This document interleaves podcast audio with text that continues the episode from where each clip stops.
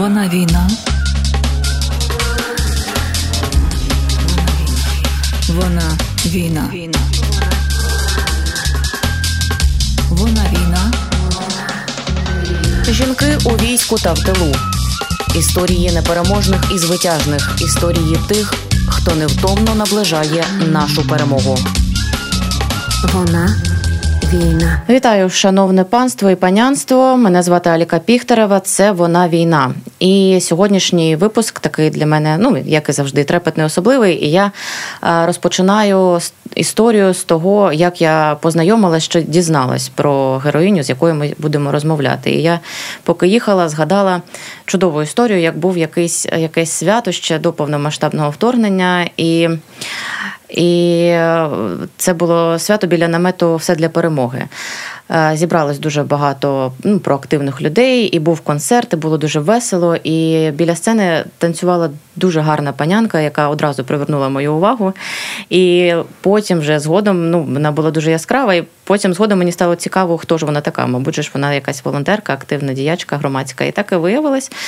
А, І тому для мене велика честь і радість сьогодні представити цю яскраву панянку, яка ще і парамедикиня 4-го штурмового батальйону 92-ї бригади, очільниця медичної служби ветеранка Юлія Сідорова, яку е, яку більше знають людей як Куба. Вітаю вас. Добрий вечір.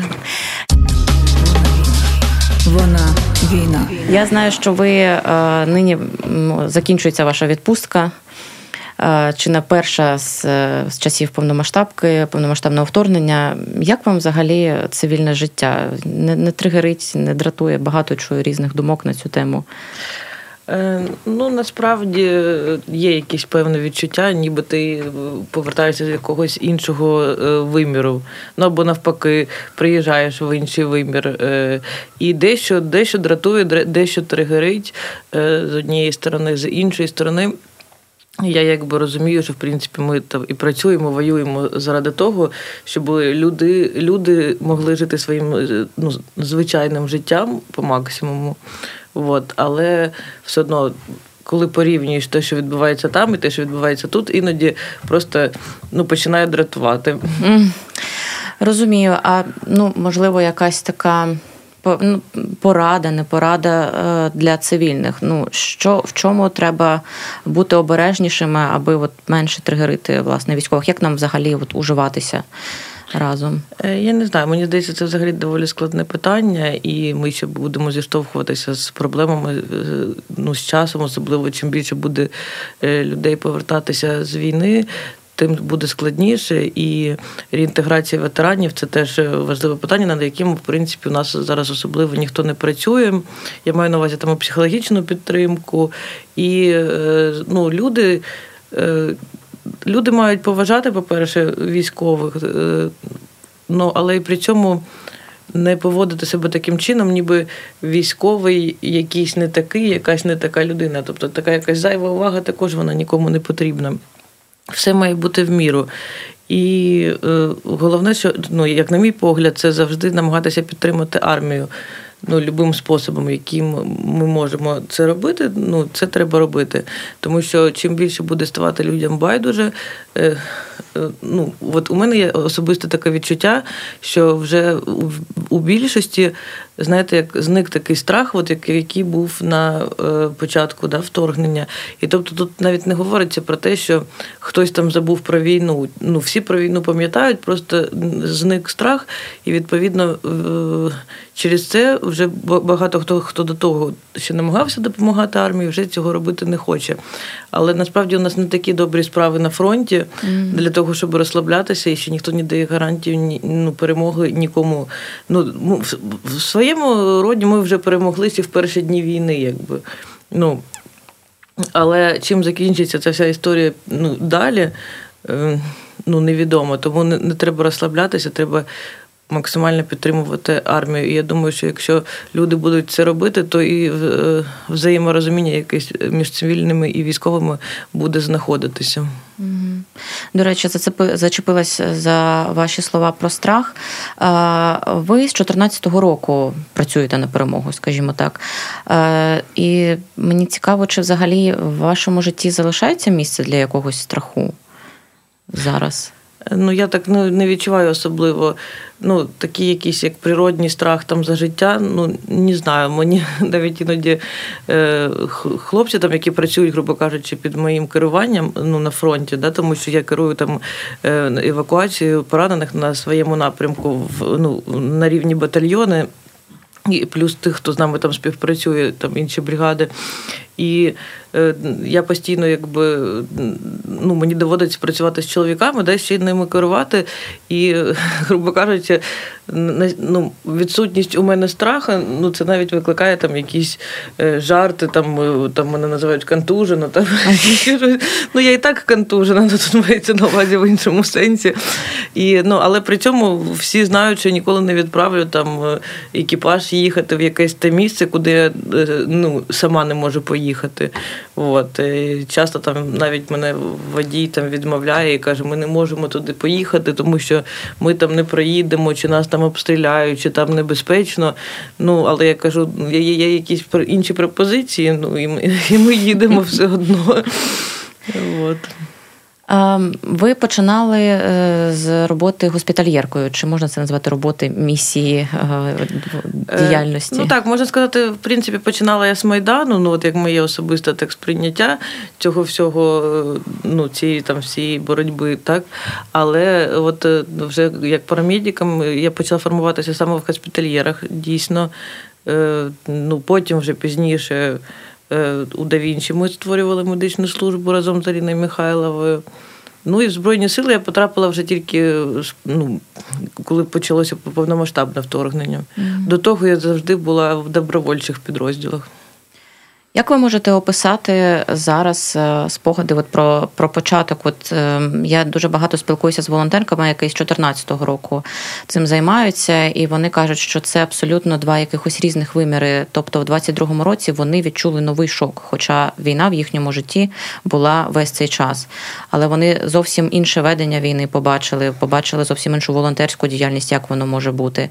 Е, як ви згадуєте той досвід свій перший? Е, ну, це зрозуміло, що це зовсім інша війна, тому що як мінімум це зовсім інші масштаби, і масштаби не тільки там в плані того, як наскільки збільшилася лінія фронту, але це ми говоримо про зовсім інші калібри, ну зовсім інша зброя, яка використовується. І зовсім інші потреби, якщо ми говоримо про волонтерство, е, зовсім інші потреби, які необхідно ну, давати да, військовим, які нас захищають. Ну, Для мене е, теж був шок, е, не дивлячись на те, що я ще коли був, був там 14, 15, 16 рік, я була впевнена завжди, що буде повномасштабне вторгнення. Mm-hmm. Тобто я постійно на нього очікувала. Ну, Навіть от нещодавно Настя Подобайла, це теж одна парамедикиня, згадувала. Як вона там починала ще прийшла до нас Е, ну, в підрозділ да Вінчі, і це не пам'ятаю, який там це був рік, 18-й, може, чи 17-й. І я тоді ще їй сказала, що війни ще вистачить на всіх, тому що вона хвилювалася, що е, на той момент було не дуже багато поранених, і їй хотілося, е, як це пояснити, когось врятувати. Mm-hmm. І не то, щоб хотілося, щоб хтось був поранений, ну але от місію там якусь. І було відчуття, що буде велика війна, але от якраз вже в той період, коли вона підходила, е, я навпаки всім казала, що це. Е, маячня, що нічого не буде. Тому що на той момент, вже до 22-го року, мені здавалося, що план зовсім інший, просто ця територія Донбаса. Була в своєму роді як е, ракова пухлина mm. ну, нашої країни, яка не буде давати нам повноцінного розвитку. Ну і тому, коли мене запитували, як ти думаєш, Куба чи буде повномасштабне вторгнення, я казала, що не буде. І тому, звісно, коли це все почалося. Я була в шоці. Е, ми одразу ж зустрілися з Катериною Приймак. Е, ну, це от е, Ми в госпітальєрах ще з 2014 року починали, і потім стали якби партнерками по жіночному ветеранському руху, більше навіть по штабу там швидкого реагування, яке ми створили фактично в перші дні. І, звісно, це було складно, тому що. Дивлячись на на те, що в той момент якби і гроші якісь були, і були люди, які були готові давати гроші е, великими сумами. Ну, Але при цьому було нерозуміння. От ми знаходилися в Києві на той момент, і було нерозуміння, чи можна буде взагалі витратити кудись ці гроші. Mm-hmm. Ну, що буде далі відбуватися? Е, там ці всі бронежилети, там, які були необхідні, шоломи, де це все брати. І ми там вигадували все, що могли. Ну, На той момент ще не було таких складнощів там з кордоном, навіть як зараз. Зараз вже все по-інакшому. І ну, все це привозили. Якби. Да, Це дійсно інша війна, і і е, значно. Ну, і, ну, і от, ну, Реально саме страшне, що не було розуміння, ну, що далі буде, в принципі. Угу. Навіть приблизного, чи чи вистоїть Київ, чи не вистоїть. Ну, дійсно не було. Тобто впевненості такої якоїсь е, ну, не було. І ну, може, от в цьому плані от ви, ви запитували про страх. Може, от в той момент там якийсь страх був присутній, навіть більше ні, не за там власне життя якесь, а за те, що це от може зараз там буквально за пару днів дійсно закінчитися. Там як росіяни казали Київ за три дні. Угу. Ну але. Багато факторів зіграло е, проти них. Я думаю, що в першу чергу те, що вони не розраховували на такий супротив. Угу.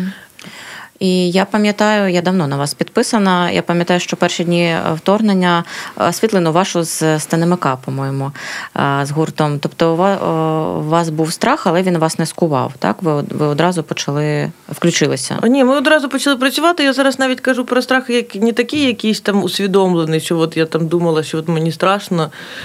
Я про це не думала. Я просто зараз, якби згадуючи, воно взагалі так в принципі доволі часто буває, навіть на війні.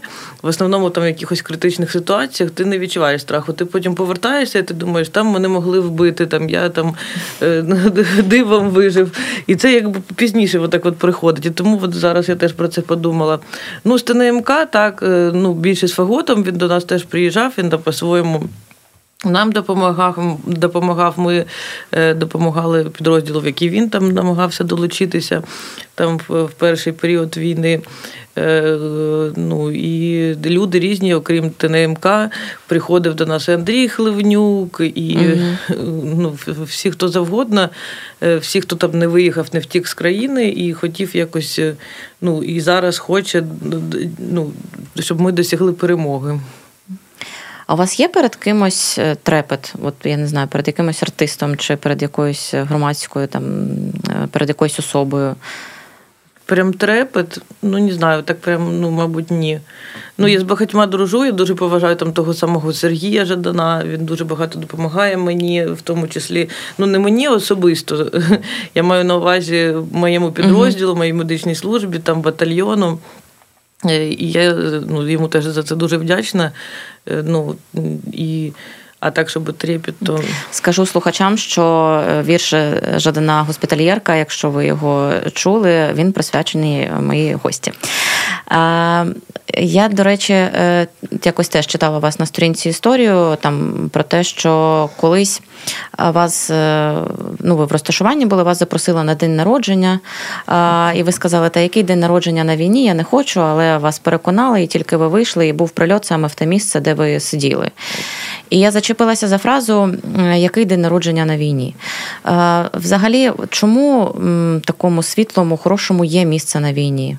Дружбі, любові, якимось людським взаєминам, трепету? Насправді всьому є місце, і за рахунок того, що це відбувається на війні, якби спілкування, все це людське, якби дружба. Там же чому є такі навіть е, слова, як побратим, посестра, тому що там люди просто не стають не просто друзями, е, а, а чимось значно більшим. І на їм на це не потрібно так багато часу. Тобто, ми в звичайному нашому житті там для того, щоб назвати людину другом, ну там по-різному буває, але іноді е, на це потрібно потрібно дуже багато часу, щоб усвідомити, що ця людина е, твій друг, і при, при цьому, скоріше за все, це має бути людина, яка у якій якісь е, схожі інтереси там ем, і щось спільне з вами. То на війні. Е, людина, е, яку, можливо, ви б ніколи навіть не зустріли, тому що у вас зовсім зовсім різні інтереси і різне життя, може в один момент стати там рідною людиною. Ну і відповідно самі самі ці почуття там дружби, любові, вони більш гостро ну, відчуваються. Mm-hmm. Тому що, по-перше, Є розуміння, що в будь-який момент цієї людини ну, може не стати поруч, і так буває. Е, ну, Плюс, знову ж таки, ми говоримо про таку велику війну, що так буває ну, значно частіше, ніж, наприклад, коли ми воювали там ще з 14 по 19. Тобто втрат дійсно дуже багато, і е, за рахунок цього більша цінність, якби людина, яка поруч з тобою знаходиться. От, але світлому всьому, ну ми постійно е, можемо. Ми багато жартуємо. У нас е, такий, знаєте, особливо е, у медиків чорний гумор, це своя там тема. Ну і я не можу сказати, що там всі ходять і такі сумують. Mm-hmm. Ну у нас якби все доволі позитивно, але ну, дуже часто трапляються якісь трагедії, і тоді нам доводиться теж знову ж таки ці трагедії якось разом переживати, і за рахунок цього знову ж таки ну, люди стають ще ближче. Тобто, мало того. Що скільки моментів таких пережитих е, е, спільно, е, і плюс ну, відчуття, що є люди, яким ти можеш довірити своє життя, ну тобто впевненість в тому, uh що ти можеш там ну, на 100% знати, що ти довіряєш людині своє життя. Е, іноді мені здається за за все життя, якщо без війни, е, живучи там цивільним життям, е, то можливо такого ніколи у тебе не буде, щоб ти це відчув по відношенню до якоїсь іншої людини. Вона війна. До речі, про гумор так е, там одне з останніх е, з крайніх та відео, які ви запостили. Це е, автівка велика, і вона вся в багнюці, вона вся дуже дуже брудна. І в ній сидять двоє військовослужбовців. Ну відпочивають. І ви на фоні ви знімаєте це відео і дуже гучно смієтесь. І я розумію, що ситуація, в якій ви були, ну вона була дуже ризикована, скоріш за все, для вашого життя і дуже небезпечна. Але ви так ви так класно сміялись, і я е, замислилась в той момент над тим, що цивільні. Е, цього жарту ніколи не зрозуміють. Вони не зрозуміють, як це от стояти там і і все це бачити, і це переживати. І і я не знаю навіть, чи потрібно, щоб цивільні намагалися це зрозуміти. Але питання в тому, е, і знову ж таки повертаємось, да, от як е, як нам зшитися один з одним? От Ви коли опиняєтеся, е, от коли гуляєте там Харковом, Києвом, е, ви стикаєтеся з тим, що вам не цікаво, вам ви вас не розуміють, чи ви не розумієте от людей? Ну, у мене там буквально навіть нещодавно була ситуація там спілкування з одними людьми, і там щось про війну. І знаєте, якби для нас військових смерть це щось таке, ну от просте і буденне. Ну, якби там як для цивільного, можливо, там випити кави. Ну це от і нам е, якось простіше говорити про смерть. І коли була якась розмова там про те, хто воює, хто не воює, і я якось так сказала, що там от. Е, жінці одній, що ну от твій син там не воює, а хтось інший за нього помирає. Ну от а після чого отримала звинувачення в тому, що це схоже на якусь погрозу. Ну що я погрожую життю mm-hmm. її сина. Я кажу, ну це взагалі ніяк не. Ну і я розумію, що просто е, ну якби я пройшла через свій досвід, у мене таке своє бачення. І більшість військових для них це теж ну, типу, ну нормально. Ми навіть у нас там є там свої жарти, там давайте сфоткаємося, поки ми всі живі. Там mm-hmm. і ми там робимо селфі, і це такий вже якби як мем. Ну і зрозуміло, що коли ми це говоримо говоримо, що ніхто нікому не погрожує. От. А у людей якби таке сприйняття. Я розумію, це якби взяла зараз якийсь один е, окремий момент. Я розумію, що такого всього буде багато, якби і зараз вирахувати, що саме там може ну там, наприклад, затригерити цивільного або навпаки військового, теж так просто ну ми, ми не можемо знати. Ну от цей конкретний момент. Е, ну, вже вже дає нам розуміти, що е, ми ну, ну, ми все одно як е, будемо відрізнятися один від одного. Чи потрібно вам, чи користуєтесь ви послугами психотерапевтів? Ну, користувалася, коли переїхала, повернулася з фронту ще в 2019 році і психотерапевтів, і психіатрів. Ну от саме в даний момент ні, не користуюся, але я вважаю, що це цілком нормально. Навіть більше того, це. Е, говорить якраз таки про те, що людина більш здорова, ніж та, яка uh-huh. каже, що ні, я там не буду користуватися, тому що ментальне здоров'я це теж здоров'я, за яким треба слідкувати. Ну, І ми ж там йдемо до стоматолога, якщо у нас є проблеми з зубами. Uh-huh. Ну, якщо є проблеми з ментальним здоров'ям, теж треба звертатися до спеціаліста. Ну, періодично користуюся там за потребою, за потребою, скажу так. Ви Ну, мені здається, так е, доволі щільно пов'язані з мистецтвом, зі стилем. У вас була, е, наскільки я пам'ятаю, презентація е, в Парижі лінії одягу, так який ви спільно розробили з теж з дизайнером. Розкажіть, будь ласка, трошки про це. Так, ще до повномасштабного вторгнення в мене був показ там. Ну ні, ні, ні повної колекції, декілька образів на Ukrainian Fashion Week. І я планувала створювати там власний бренд одягу. Відповідно, там е, закупила частково швійне обладнання. Ну, а потім почалася війна велика, і якось я так подумала, що, мабуть, це тепер невідомо, коли буде. Ну, але обставини склалися таким чином, що навпаки. Ми е, створили цех. Ми спочатку хотіли його створити, щоб шити якісь речі, які будуть необхідні військовим. В принципі, зараз ми так теж робимо, бо ми там відчуваємо військову форму. Військовослужбовцям жінкам саме чи е, і жінкам і чоловікам? І жінкам і чоловікам зараз я дійду теж до цієї uh теми. Але на той момент ми думали, може там якісь футболки хоча б, але ж ну, було розуміння, що ще ж потрібні будуть люди, які теж можуть шити. І так, до нас долучився. Станіслав Бітус, це він був моїм вчителем теж по дизайну, і Ганна Суворкіна, вона Е, взагалі до нас пішла від Фролова. Це зараз ну, доволі відомий такий uh-huh. дизайнер. Він створював там сукню Бійонсі, але ми переманіли і до себе ну, конструктор кучу. От, забрали у Фролова. І ну, я дуже задоволена нашою командою. І ми створили колекцію дійсно і представили її в Парижі. Е, ну, Ми навіть повноцінно так ще й не показали цю колекцію. Ну, Вона частково там, я маю на увазі в соціальних мережах. Uh-huh. Е, частково там викладали ми якісь фото. У мене нема на це особливого часу там займатися. Ну, Ми будемо зараз займатися, ми будемо там і зйомку робити, і все це, але відео, саме відео показу, воно буде присутнє в кіно. Е, знімається документальний фільм Куба і Аляска про мене з Аляскою. І от якраз ці кінематографісти вони знімали цей показ. Тобто в фільмі буде і цей показ, і все поступово потім всі побачать. Ну і плюс ми хочемо її все одно доробляти, цю колекцію, е, створити більшу кількість образів і показати її ще раз, можливо, навіть на Ukrainian Fashion Week в наступному році. Обіцяють, що Ukraine Fashion Week повернеться в Україну в ніби в серпні. Має бути, і ми, можливо, ще в Україні представимо, а потім вже там якось почнемо е, це все продавати. Ну це насправді речі про те, про те, які е, не можуть е, бути дешевими, і ми не можемо так масово їх продавати. Ми створюємо там мерч в цеху, ми там створюємо форму, там якісь худі ми продаємо. Да? А Плюс, мені здається, це навіть от, е, якщо брати українців, е, то зараз купляти такий якийсь дорогий одяг ну якось це не дуже буде mm-hmm. виглядати. Mm-hmm.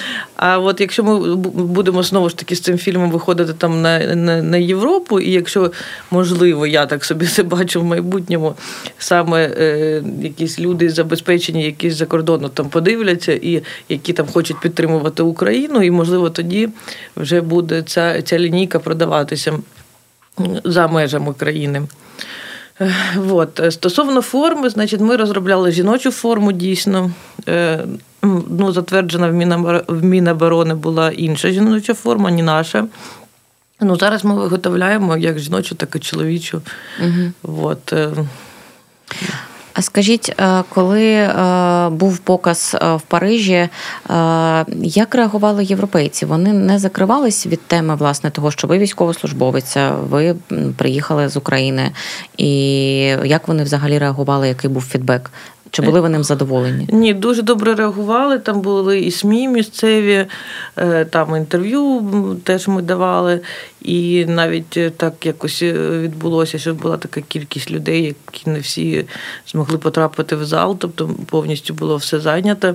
І потім ще продовжували приходити люди, що ми навіть думали в якийсь момент по другому колу пустити, ну, зробити другий раз.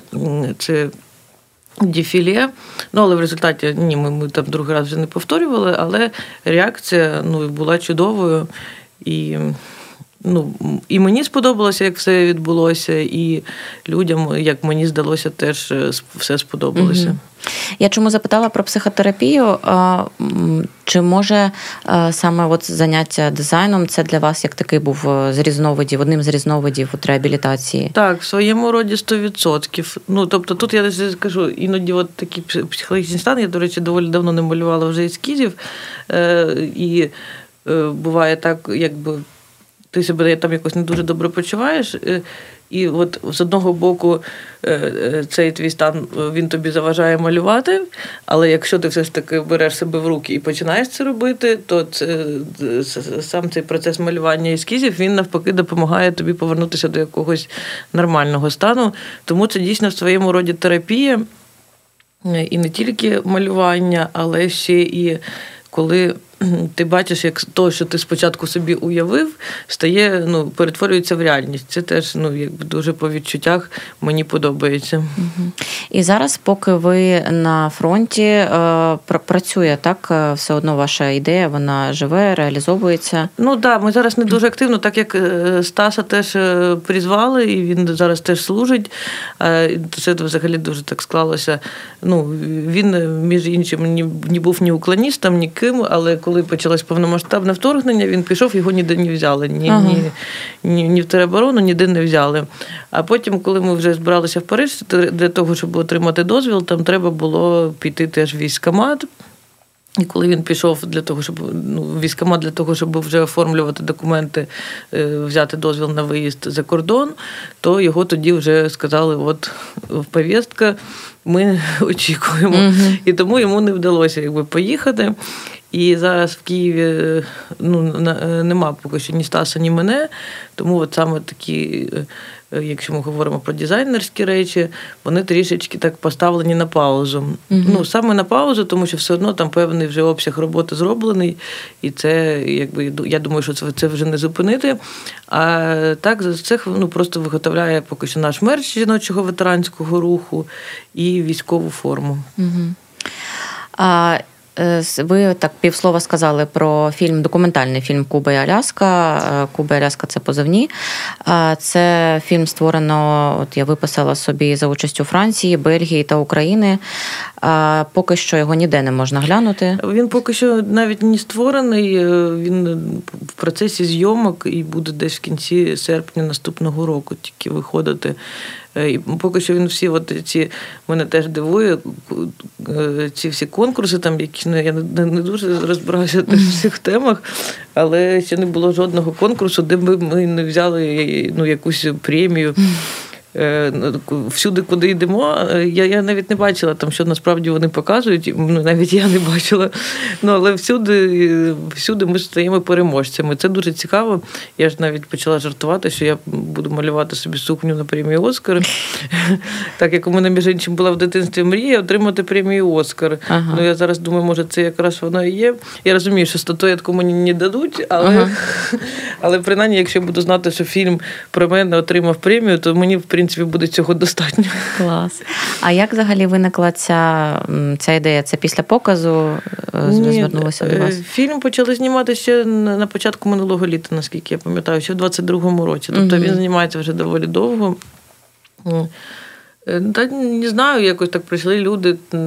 Там ще на той момент я була в Кракені і там до нашого командира і щось почали розпитувати ну, ці кінематографісти, от про кого б можна було б зняти документальний фільм. І там наш командир з Крайкіна він сказав, ну от про Кубу можна зняти. Він постійно щось таке про когось знімати, як ні про Кубу. А потім вони ще дізналися, що в мене напарниця Аляска, і що це як назва сама по собі, е, як е, Вже, да, Куба і Аляска. Е, от, І воно якось так пішло. Аляска це ваша посестра. Е, розкажіть про неї. Е, Аляска, так, це моя посестра. Ну, ми з нею якби об'єдналися. Ну, вона була моєю приятелькою ще до повномасштабного вторгнення, але до повномасштабки вона не приймала участь в бойових діях, хоча вона лікар за освітою і постійно там про це думала. А от коли почалась велика війна, то вона звернулася до мене і сказала: Куба, я хочу воювати, візьми мене з собою на війну. Я кажу, ну давай візьму. Ну і взяла. От. І ми довгий час працювали разом в екіпажі. Я Аляска артист, ну але потім так склалося спочатку. Аляска поранило ще ну, це ще було в січні 23-го року, ну, mm-hmm. на початку року. І вона довгий час там і не ходила, так як її зачепила нерв. і дуже довга реабілітація була. Я вже якби без неї почала працювати. Там артист потім теж його поранило. І якби повністю з усього мого е, першого екіпажу, тобто початку повномасштабки, я єдина, хто поки що е, ну, не не була поранена, але я там контузії не рахую. Е, і потім, вже коли вона повернулася після реабілітації, ну це не було моє бажання, але командування прийняло рішення перевести її в інший підрозділ. Uh-huh. Тобто, от, і ми якби там трішки розділилися, хоч ми знаходимося поруч, спілкуємося з нею, бачимося, але працюємо, працюємо в різних підрозділах. Вона війна. А, у мене є подруга близька, яка вирішила теж ну, вона з перших днів вторгнення, вона вже відправилась на фронт. Я думаю, вона б така, вона би з 14-го пішла, але вона тоді зовсім маленька була. І коли ми з нею бачились, вона поверталась е, зі сходу, і вона розповіла мені, що дуже важко в тому сенсі, що вона, попри те, в яких умовах вона перебуває, їй важко ще в тому, що вона має доводити, що вона гідний боєць. І ну, як не крути, але все одно сексизм є, і його доволі багато, і це тисне. Е, як е, чи мусите ви зараз щось доводити? Е, ну от прямо зараз не не мушу. Мені взагалі ну у нас там порівняно нещодавно, там з початку літа змінився комбат, який взагалі повністю адекватно оцінює там мій професіоналізм і дає мені якби вирішувати самі, куди ми там маємо виїжджати, керувати всім цим. Хоча попередньо там теж були проблеми, навіть не дивлячись на те, що мене, мене якби багато хто знає давно. За рахунок цього вже легше, ну якби uh-huh. одразу там сприймають, а це Куба. Ну але все одно навіть в умовах е, ну, порівняно нещодавно, ще до приходу нашого нового комбату, е, були певні сексистські моменти. Там, коли мені казали, що евакуація не в пріоритеті, треба, щоб ти там займалась бумажками, там, а евакуаціями хай займається хтось інший, але не жінка. Ну що ж ти жінка, куди там тобі їздити? От. І це, звісно, е, ну, засмучувало. Mm-hmm. Але зараз я дуже рада тому, що відбувається. Ну, в плані роботи ну, мене цілком все влаштовує. Mm-hmm. Е, взагалі, серед е, ну, у вас серед підлеглих, так можна назвати, е, чи багато дівчат і чи комфортно комфортно їм? Ну, У мене іменно в ну, в медичному пункті мого батальйону дівчат підлеглих у мене немає. Але просто є там дівчата, там, наприклад, там з інтернаціонального легіона, там чи ще там якісь екіпажі, які долучаються з інших підрозділів, якими я просто керую ну, під час евакуації. Тобто, дівчат, ну, у нас там навіть Джейн працює, яку я з госпітальєрів знала її ще там з 15-го року дуже давно. І от е, вони якби не мої підлеглі, ну але просто коли вони долучаються до евакуації, виходить, що я якби теж е, під час там операції якої да, керую і, і ними також. Угу. Е, ви незабаром маєте повертатися на фронт. Е, прочитала колись в Артема Полежака, знаю, що ви з ним теж товаришуєте. Е, що він, коли з відпустки їхав додому, написав нарешті додому. Ой, навпаки, навпаки, що він, коли з дому їхав на фронт назад, нарешті додому написав. І це так ніби кумедно, а з іншого боку, думаю, нічого собі. От які які у вас відчуття? Теж нарешті додому? Ну зараз приблизно так, такі є відчуття. Ну зараз по факту. Ну там у мене навіть мама, вона живе за кордоном. Да, І е, і, і навіть от я там виставляла нещодавно якесь фото, і один з, з хлопців, який, до речі, був на тому відео з машиною в Багнюці, написав, типу, написав. Ем, Румбік, вони мене ще Румбік називають. Кубік, Румбік, там, Кубінське, е, Румбік, харе, там вже давай повертайся в родину. Ну, от, і воно е, ну, реально таке є. Е, ну, Хоча я куди не приїду, я завжди кажу, так, відвезіть мене додому. Там приїжджаю в Константинівку, відвезіть мене додому. Я там приїжджаю в Київ, відвезіть мене додому. Приїжджаю в Іспанію, відвезіть мене додому. Я кажу, всюди, де не приїду, прошу відвезти мене додому. Тобто, по факту. Е, якби в своїй мірі якісь там ж. Ну ну зараз да, найбільша прив'язка все ж таки до фронту і відчуття родини саме там так так максимально залишається. Чи є е, взагалі у вас е, думки фантазії про те, чим ви хотіли б займатися після війни, от після перемоги? Ну, ми точно будемо займатися одягом, це 100%. От, Це те, чим я буду займатися. Я б не дуже хотіла займатися медициною, хоча мене постійно люди якби намагаються саме в цьому напрямку якось бачать. Е, ну, але я думаю, що я буду займатися більше чимось творчим, таким одяг, можливо, ще якісь там інші творчі моменти. Ну, окрім одягу, ще можна там е, розгорнути, там створювати якісь аксесуари цікаві mm-hmm. чи ще щось. Ну, ну от, скоріше за все, так. Як ви така творча, от, знайшли себе у війні? От Чому ви відправились на війну? Не знаю, так склалося. Думаю. Я думаю, що все от з якихось там життєвих обставин. Тому що якби я не поїхала на Майдан, я б навряд чи поїхала на війну. І це все така послідовність подій, яка е, подій, яка приводить ну, мене туди, куди приводить. От, ну звісно, що це і е, мій особистий вибір також. Угу. Але це там для того, щоб зробити вибір, теж його треба мати, тобто до нього якось прийти. Тому тут і особистий вибір, і збіг обставин, я би так сказала. А, Ви народилися та виросли в Харкові. Так. Але ви, я так розумію, жили останній час до вторгнення в Києві, так? ви багато так. говорите про Київ. Так. Що для вас Харків? Яке яке це місто для вас? Як воно змінилося? Чи бачите ви Ну, це зміни? теж мій дім. Як я кажу, ну, Харків. Ну, я я хочу сказати, що зараз е, якось так, е, якщо навіть порівнювати з Харковом після тільки там початку повномасштабного вторгнення, і там, коли були порожні вулиці, і спочатку він там там поступово почав заповнюватися, але була якась така таке відчуття комфорту. То зараз навіть менше цього комфорту, ніж, ніж навіть тоді. Е, тому що я ловлю якісь погляди, там я йду в формі, там хтось навіть може сміятися. Я не пам'ятаю таких моментів, ну там в 22-му році не не пам'ятаю, mm-hmm. там, коли там на тебе показують пальцями, там сміються і щось там обговорюють. Ну мені це теж не зрозуміло. Тобто, оце зараз я от е, останні два приїзди таке щось от в, в Харкові почала е, бачити. А так, ну це моє рідне місто, воно в будь-якому випадку я його люблю, плюс мені воно ну, подобається, як воно виглядає, і в цілому я дуже люблю це місто. Угу.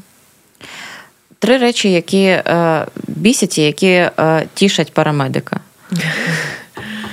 Так, я подумаю, бісить дуже сильно, коли е, хтось там ну, коли дізнається, що хтось з хлопців там забув взяти з собою ноші чи аптечку, чи щось таке. Угу. Це дуже сильно бісить, тому що коли там Е, по рації говорять про те, що там поранені, і як виявляється, у людини нема з собою нож, це дуже сильно бісить. Mm-hmm. Бісить.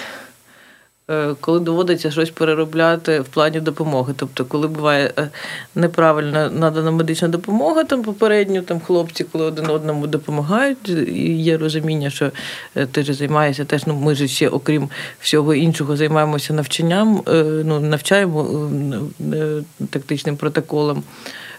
І коли доводиться щось переробляти, те, що там 10 разів повторив, що це категорично не можна робити, це теж бісить. Е, що ще бісить? Бісить, коли виїжджаєш на евакуацію, тебе обстрілюють. А що, що, яка радість да, у парамедика? Угу, ну, це коли там підганяють якісь ністячки, там щось таке дуже класне, тактичне, медичне, що що важко дістати. Е, от. Е, не знаю. Коли Е, в якійсь складній ситуації вдається врятувати життя людині, там у якої дійсно було не дуже багато шансів на на те, щоб вижити. Е, і Ну, не знаю, в мене ще радість. Це ті люди, дійсно, от зараз у мене дуже крута команда, і мені дуже ну, комфортно з ними працювати. І це теж ну, люди, з якими ти працюєш, це я думаю, можливо, саме важливе, саме важливе з того, що є на війні. Ви не здобували медичну освіту, наскільки я розумію. Тобто ви все от таким е, дослідним шляхом для себе? Ні, не те, щоб дослідним шляхом, просто е, я не здобувала медичну освіту в універі, грубо кажучи, угу. але я пішла на війну ще в 2014 році і багато дуже навчалася е, у різних інструкторів, в тому числі для мене мій головний вчитель це Деніс Сурков, Деніс Миколаївич Сурков. Він сертифікований інструктор з бойових протоколів, які використовуються в, арміях НАТО. Єдиний, здається, в Україні сертифікований інструктор, плюс він там доктор медичних наук, і ну, він і як вчитель там в Дніпрі. Е, в медичній академії теж викладав. Е, ну і він дуже-дуже такий лікар високого рівня, і я багато чому навчилася. Ну, тобто, дійсно вийшла на такий рівень, що навіть іноді там дозволяла собі там сперечатися там з якимось хірургами там, чи чимось, ну, якимось такими лікарями які мають медичну освіту, і потім вже знову ж таки з Сурковим обговорювали це питання. Кажу, от він говорить, що отак, от я то знаю, що так. Ну дай йому мій номер, і хай подзвонить, я його теж навчу. Це доволі цікаво, коли я без медичної освіти там сперечаюся з кимось. Ну, я точно знаю, що я максимально високий рівень маю в плані е, надання е, медичної допомоги на на госпітальному етапі, але те, що відбувається вже в шпиталях, мені в принципі це і не потрібно. Це вже якби не моя робота, і я би не хотіла там втручатися в ці, mm в ці всі процеси. А пам'ятаєте свій перший виїзд? Е, перший виїзд. Е, ну, знаєте, перший виїзд. Скоріше, от коли ми там були перші поранені, да, це коли я була в Пісках в 2014 році, то в мене там навіть по факту поранених не було, е, от коли там перший виїзд. Але нас дуже сильно обстрілювали. Ми втратили дві машини, самі там е, були, була загроза життю, але роботи такої з, з пораненими не було. А от коли була була вже робота з пораненими, так дуже активної великій кількості, то це була Старокнатівка. Е, там теж по факту не такі, щоб виїзди не я виїжджала, а до мене привозили нас там як е, польовий шпиталь, грубо кажучи, був організований uh-huh. госпітальєрами. А виїзди, от конкретно прям виїзди-виїзди, це вже коли ми були в Широкіна, я там довгий час провела, майже рік. І там, да, там ми виїжджали. Я просто не знаю, що з цього якби рахувати першим виїздом. Ну да, у мене якесь таке може романтизоване от відчуття, того що от перший виїзд не забуду ніколи. От так взяли, взяла, допомогла людині. От якось е, ну, так. да, воно трошки трошки зовсім не так. Е, ну так це точно так, як мене запитують, там іноді там скільки ти врятувала людей, а я не знаю, як, як рахувати і яким чином це все рахувати, тому що можна там поїхати дійсно і врятувати людину просто за рахунок того, що ти у нього там може бути легке поранення, але ти там приїхав в такі умови, що його би ніхто інший не забрав. У нас, до речі, був е, такий випадок порівняно нещодавно. Там навіть хлопці казали, ми думали, що ніхто не приїде. Там дякуємо, дякуємо. Е, от. Е, а може бути, можна врятувати життя якимись своїми діями в плані надання медичної допомоги, але бути в більш безпечних умовах. І там по кількості поранених, які мені надавали допомогу, ну їх дуже багато. А от як мені вирахувати, кому я з них врятувала життя, а кому я просто там допомогла. Ну це це теж складно. І ну, ну дійсно це запитання, коли скільки, скільки людей ти врятувала? Я mm-hmm. я не знаю. Ну, скільки. Так, Ніби ви дістаєте після того, як повертаєтесь, коли так списочок, так викреслюємо, записуємо. Та ну це ж ну але точно немало. І плюс я вважаю, що іноді навіть можна врятувати життя людині, просто коли ти її навчив е, надавати допомогу самому собі. Mm-hmm. Просто мені там писали там навіть. Хлопці, там, про яких я про існування вже і забула, там, яких там я там знала там, в 15-му там, році, там, наприклад, І там вже під час повномасштабного вторгнення там мені почали писати: Ой, дякую, що ти мене навчила. Це мені врятувало життя. Ну і це теж приємно, але це, звісно, не так ризиковано, як їхати на Бахмутському напрямку, забирати поранених, але теж результативно. Ну так, це питання недоречне, я розумію. Ну це як е, знаєте, колись в інтерв'ю почула, що у військового запитали, що ти там вже вбивав русаків. Ну, умовно, ну і це це жах. А який, е, Яке питання от для парамедика от не можна задавати ставити парамедику? От все, хрест. Е, ой, я якщо чесно, не знаю.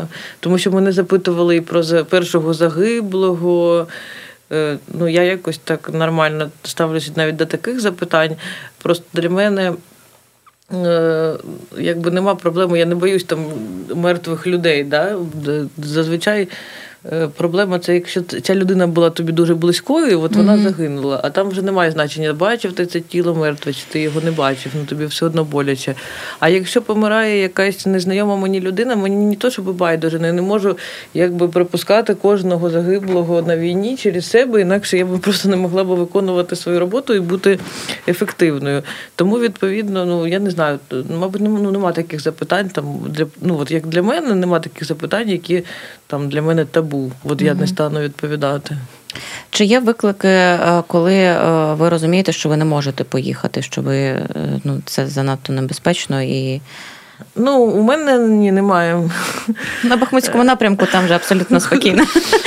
Ні, просто воно буває, що закінчується так, що от тоді, навіть коли машина перевернулася, це ж я наполягала, що туди треба їхати, а мені Йожик казав, що там не проїхати.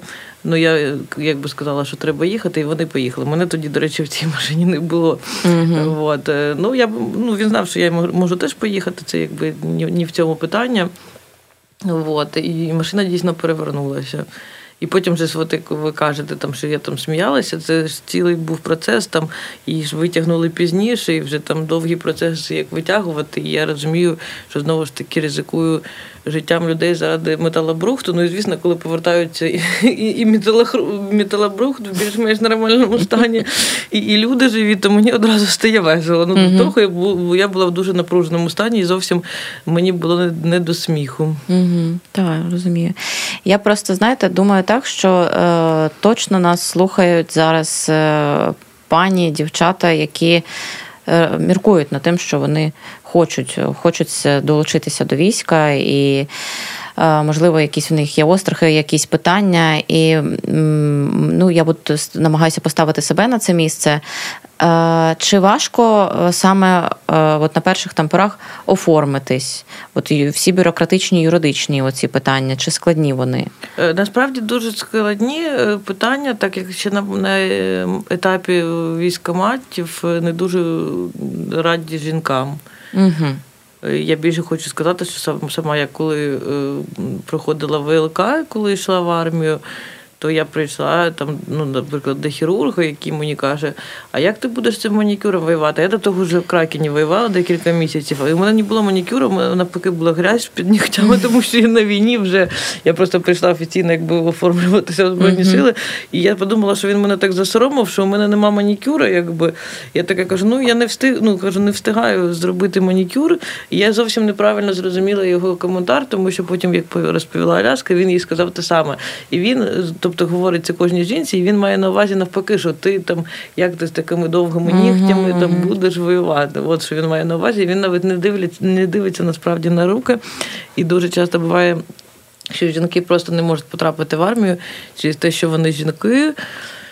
Ну, я би, якщо би радила комусь, то я б радила спочатку здобувати якісь скіли, знання і вміння, і для того, щоб йти в армію, вже приходити і говорити: от я там добре вмію то-то, то-то, то, і можливо тоді збільшиться е, шанс потрапити.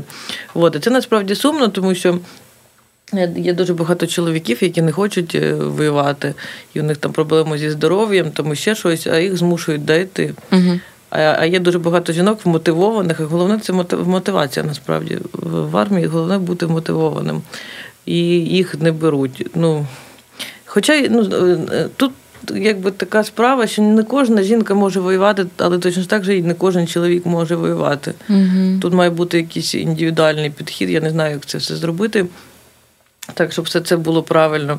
Ну, але е, дійсно потрапити в військо жінці досі доволі непросто. Угу. Але якщо, наприклад, е, в ній достатньо характеру, і вона проходить якісь оці бюрократичні страждання і муки, що б ви порадили далі? Чи е, чому варто вже зараз навчитися, якщо ти там плануєш там долучатися до війська згодом?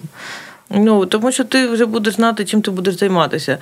Е, ну, Якщо ми говоримо, там, наприклад, про тактичну медицину, там якийсь певний рівень має має мати кожен боєць. Ну, Тому що навіть є ці протоколи, да, там є ті EC, All Combatants, там, ну, це має мати кожен боєць. Це не значить, що якщо ти будеш навчатися тактичній медицині, то ти обов'язково маєш бути парамедиком. Просто mm-hmm. в будь-якому випадку кожен, як мінімум, самому собі має вміти надати допомогу. Е, ну, але треба зрозуміти, що саме ти будеш робити війську. Там можна зайнятися дронами там, чи ще чимось, там, можна там навчитися на снайпера. Там, ну. І е, звісно, що коли війську є потреба кадрів, да, там є якісь незакриті е, ну, місця, грубо кажучи. І якщо ти просто приходиш і кажеш, ой, я хочу воювати, але ти не знаєш, що ти там будеш робити, то це одне питання.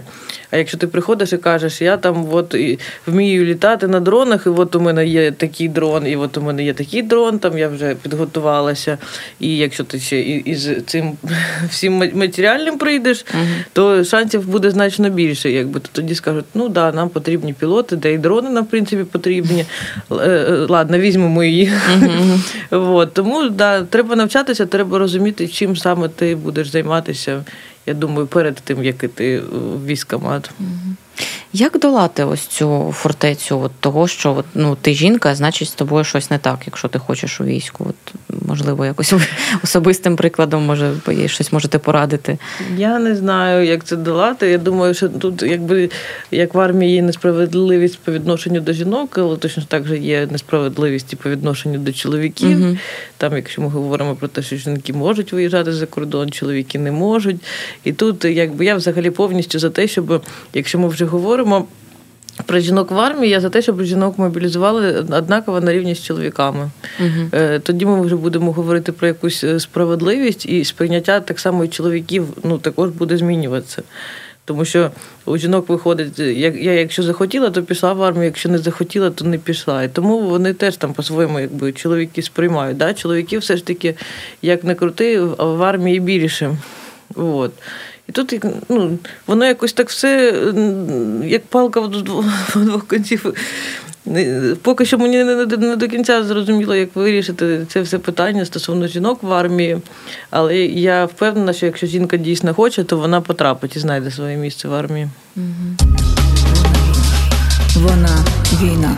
Скажіть мені, от я чомусь е, так вже наостанок пригадую все одно той той концерт, і коли е, ви весело танцювали, і був ще тоді Артем Паліжака, я через нього тоді знайшла вашу сторінку. Чи є у вас от якась така мрія, от щось таке цивільне, безтурботне зробити, потанцювати десь, е, посміятися, повеселитися в компанії? Та я, в принципі, іноді це можу собі дозволити. Ну. Не знаю, що таке безтурботне. Я просто з відпустки тільки повертаюся, тому мені здається, так то я вже може і зробила щось, що хотіла. От. Та хочеться насправді дійсно перемоги, і хочеться, щоб ця безтурботність вона була така загальна, якби. Mm. Хоча я розумію, що навіть перемога це ще не не, не значить, що у нас одразу в країні прийде безтурботність. Mm. Але ну, якось так. Чи можемо ми взагалі в безтурботність? От як ви думаєте? Я думаю, ну от у мене знову ж таки буквально нещодавно була е, розмова, коли мені дівчина каже: От там ти зроби то-то, то-то, і все буде е, ненормально, якесь таке слово е, в порядку. Угу. Ну, а для мене в порядку, ну це порядок, ну якого ну, мені здається більше ніколи не повернути ну, після тих всіх подій, що відбулося. Uh-huh. Я я навіть собі уявляю, що все може бути добре uh-huh. чи погано. А от, буде. а в порядку ну, я я собі ну, не уявляю. Я кажу, як ти собі уявляєш, що все буде в порядку? Я кажу, ну ні. ну Я думаю, що у України є шанси непогані на те, що все все дійсно буде добре у нас, але для цього треба багато працювати і і ну, дійсно дуже багато працювати всім. Працюємо на перемогу е, е, всі і всі слухачі. А скажіть, е, можливо, якраз можна допомогти вам якимось чином вашому підрозділу? Можливо, у вас зараз якийсь є збір, який можна підтримати. Ми би його проанонсували якраз в етері. Я думаю, що можна проанонсувати. Ми постійно робимо збір. Ну, жіночий ветеранський рух. Наша організація. До речі, ми ми говорили за медичну службу ветеранка, а це ж якби від нашої організації організації у нас постійно відбуваються збори е, на різні необхідні речі. Тобто, що ну, там, наприклад, в нашому батальйону 100% завжди необхідні дрони. Тобто, дрон це те, що завжди, завжди всі може порадувати жінку. Так. Тобто, у мене просто є дуже багато підтримки в плані е, там медичної. Там у мене там є подруга, у неї фонд Банжорна, вона там в Італії, Катя займається ну, непогано постачає там все, що стосується стосується тактичної медицини. І ці питання я закриваю. А от стосовно там дронів, приладів нічного бачення, ще інших різних речей, то це вже якось складніше. Ну і я я б дала посилання на банку, яка буде актуальна на той момент, іменно та банка, яка стосується жіночого ветеранського руху, угу. тому що жіночий ветеранський рух сильно співпрацює з моїм батальйоном, так як я там служу, і закупляє нам все необхідне ну, ну постійно, можна сказати так. Угу. Вона війна. А, тож, пані та панове, підписуйтесь на жіночий ветеранський рух в соцмережах. Так, так і радіо накопіло баночку теж прикріпить актуально. Угу. Я вам дуже дякую за те, що приділили час. Я вам дякую. Сподіваюся, ця розмова була. Ем, ну мені однозначно вона була дуже цікавою. Сподіваюся, вона буде і корисною для наших слухачів і слухачок. Спасибі вам. І вам нехай дякую. все буде е, е, добре. Не в порядку, так, але але добре. Так, дякую. дякую.